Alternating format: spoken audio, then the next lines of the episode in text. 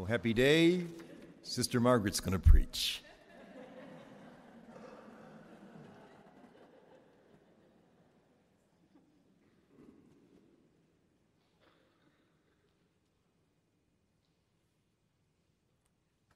Let's hope that's true at the end of this. so, good morning. Happy feast day. Happy anniversary. So, today, united with all our sisters around the world, we celebrate the 162nd anniversary of the founding of our Constitution. Melanie knew someone would have the right year. the Franciscan Sisters, daughters of the Sacred Hearts of Jesus and Mary. As Melanie mentioned, usually this feast day falls during the week, so it's primarily the sisters and covenant companions celebrating. Today, it's my joy and privilege to share this part of our story with all of you. I love remembering this day and the story of our beginnings and the treasure of our founding Constitution, in which Mother Clara sets out a path that we still cherish today. From the very beginning, Mother Clara trusted in the plan God had for her and for us, knowing that if she would seek God with all her heart, she would find God with her, and God would give her a future full of hope.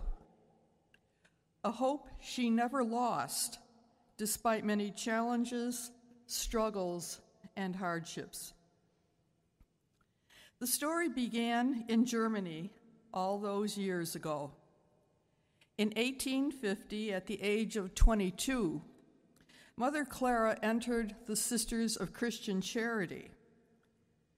She found joy in teaching and in working with children, and she was well suited to prayer and community life. However, throughout these years, she also experienced an internal restlessness, a burning desire to live her religious dedication in a more contemplative way.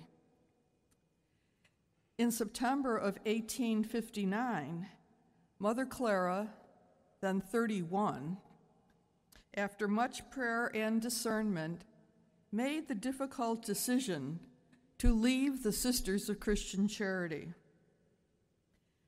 Through continued discernment with Bishop Martin, her desire to found a new congregation, one that would place a priority on contemplation as well as service, became clear and firm. With the bishop's support, Mother Clara moved forward. She was joined in her intention by her friends Regina Loser and Aline Bonzel, who also valued a life of living, living a life of prayer and service together in community.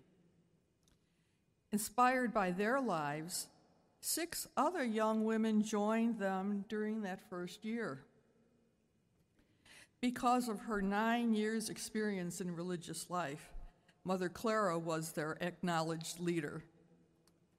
Bishop Martin trusted Mother Clara to write the Constitution for the new congregation.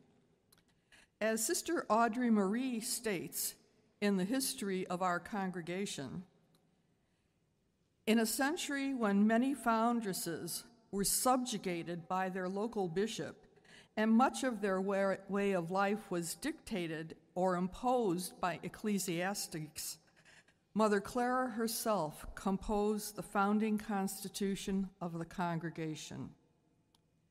In it, she freely and clearly expressed her desired aim of an active, contemplative congregation. End quote. One year later, on October 30th, 1860, Bishop Martin approved this document, and the Congregation of Franciscan Sisters Daughters of the Sacred Hearts of Jesus and Mary came into being. Originally established in Olpe, Germany, they moved to Salzgitter three years later, and that is where the German Mother House is still located today. By the 1870s, the congregation had spread to France, the Netherlands, and even the United States. We are very blessed to have the founding Constitution.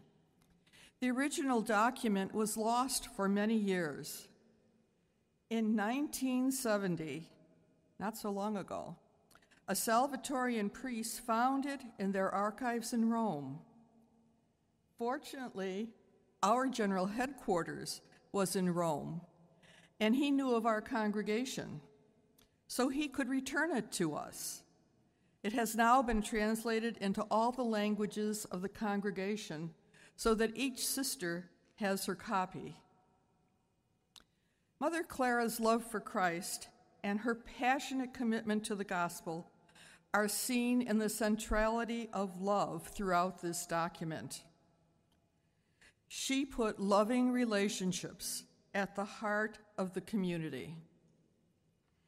In the chapter devoted to mutual love, she wrote, Let love be the queen, the rule, the spirit, and the life of the congregation.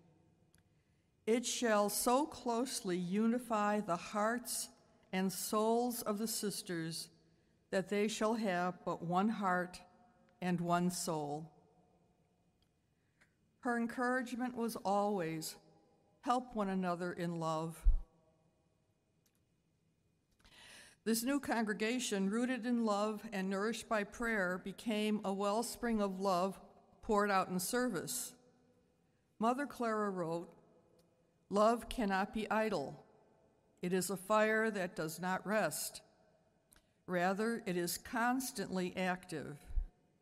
No manner of loving service shall be excluded from their concern. Originally, the sisters were teachers and nurses. They cared for orphans and wounded in homes, hospitals, and on battlefields. To this day, we have been involved in many other diverse ministries, including housing for the poor and people with AIDS, healthcare, education, retreats, administration, elder care, and spiritual direction. I think our founding constitution was the mustard seed that was planted 162 years ago by Mother Clara and which has grown into a large bush, one that has spread throughout the world. We are present now not only in Germany, France, the Netherlands, and United States, but also Indonesia, Brazil, Romania, East Timor, Malawi, Suriname, and Rome. Mother Clara's spirit, her charism of love, is the leaven which has spread throughout the ages.